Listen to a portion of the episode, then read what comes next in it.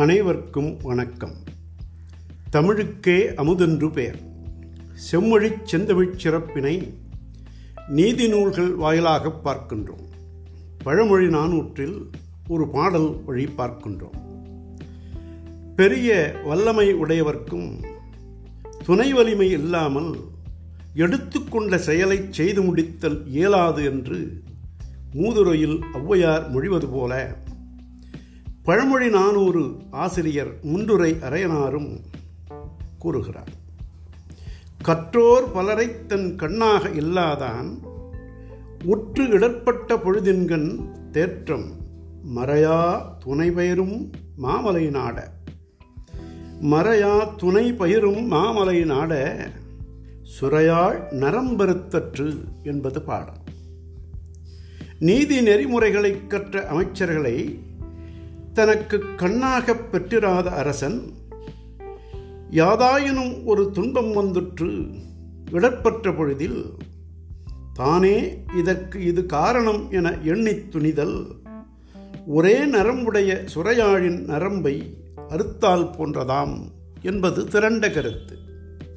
அதாவது அமைச்சர்கள் இன்றி தானே ஒரு செயலை முடிவு செய்தால் அச்செயலால் பயனில்லை என்ற செய்தியை இப்பாடல் வழி கூறுகிறார். அதாவது ஓர் அரசன் தன் ஆட்சியை குற்றமேதும் இல்லாமல் செவ்வையாக நடத்துவதற்கு இயற்கை மதிநுட்பத்தோடு நூலறிவும் சூழ்ச்சித்திறனும் தூய ஒழுக்கமும் உடைய பெரியோர்களை தன் அமைச்சர்களாக கொள்ளுதல் வேண்டும். அதனால்தான் திருவள்ளுவரும் அரணறிந்து மூத்த அறிவுடையார் கண்மை. அரணறிந்து மூத்த அறிவுடையார் கண்மை திறனறிந்து தேர்ந்து கொள்ளல் என்கிறார். முண்டுரை அறையனார் இந்த பழமொழி பாடலுக்கு வேறொரு பழமொழி பாடலால் விளக்கம் தருகின்றார் என்று கூறுவது போல ஒரு பாடல் வருகின்றது.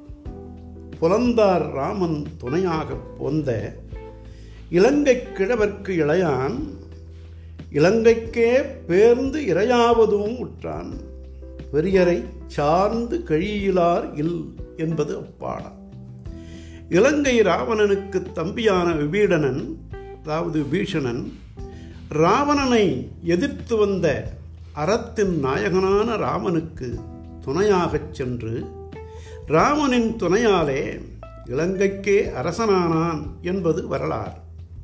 அதனால் பெரியோர்களை துணையாக கொண்டு கெட்டுப்போனவர்கள் யாருமில்லை என அறியலாம். ஊர்ச்சாக்கடைகள் எல்லாம் ஓடி நதிகளிலும் கடலிலும் சேர்கின்ற பொழுது பெயரும் வேறாகி தீர்த்தம் என்று பெயர்வது பெரு பெயர் பெறுவது போல மாட்சிமை இல்லாதாரும் பெரியோரது துணையாய் பெரியோரது துணையை பெற்றவர்கள் மாட்சிமை உடையவர் போல பெயர் பெறுவது திண்ணம் என்பது இந்த நாலடியார் பேசுகின்ற கருத்து. எப்படி பாலோடு கலந்த நீர் பாலாகுமே தவிர நீராக மாறாதது போல பெரியோர் தொடர்பை கொண்டுவிட்டால் சிறியோரின் சிறுமை தோன்றாதல்லவா? ஆகவே சுரையாழ் என்பது ஒரே நரம்புடைய யாழ் பரங்கிக்காய் போன்ற சுரைக்காயை பக்குவப்படுத்தி உள்ளே சுரண்டி எடுத்து ஒரு நரம்பை அதில் பொருத்தி தண்டும் குடமும் உள்ள யாழ் சுரையாழ் என்று பேசப்படும். பெரும்பாலும் பாணர்கள் இரவலர்கள் கையில் இருப்பது இந்த சுரையாழே. அரசன் துணை வலிமையில்லாமல் தானே எல்லாவற்றையும் முடிவு செய்தல் தவறு என்பதை சுரையாள் நரம்பருத்தற்று என்ற பழமொழி உணர்த்தியது நாளையும் சிந்திப்போம். நன்றி வணக்கம் வாழ்க வையகம்.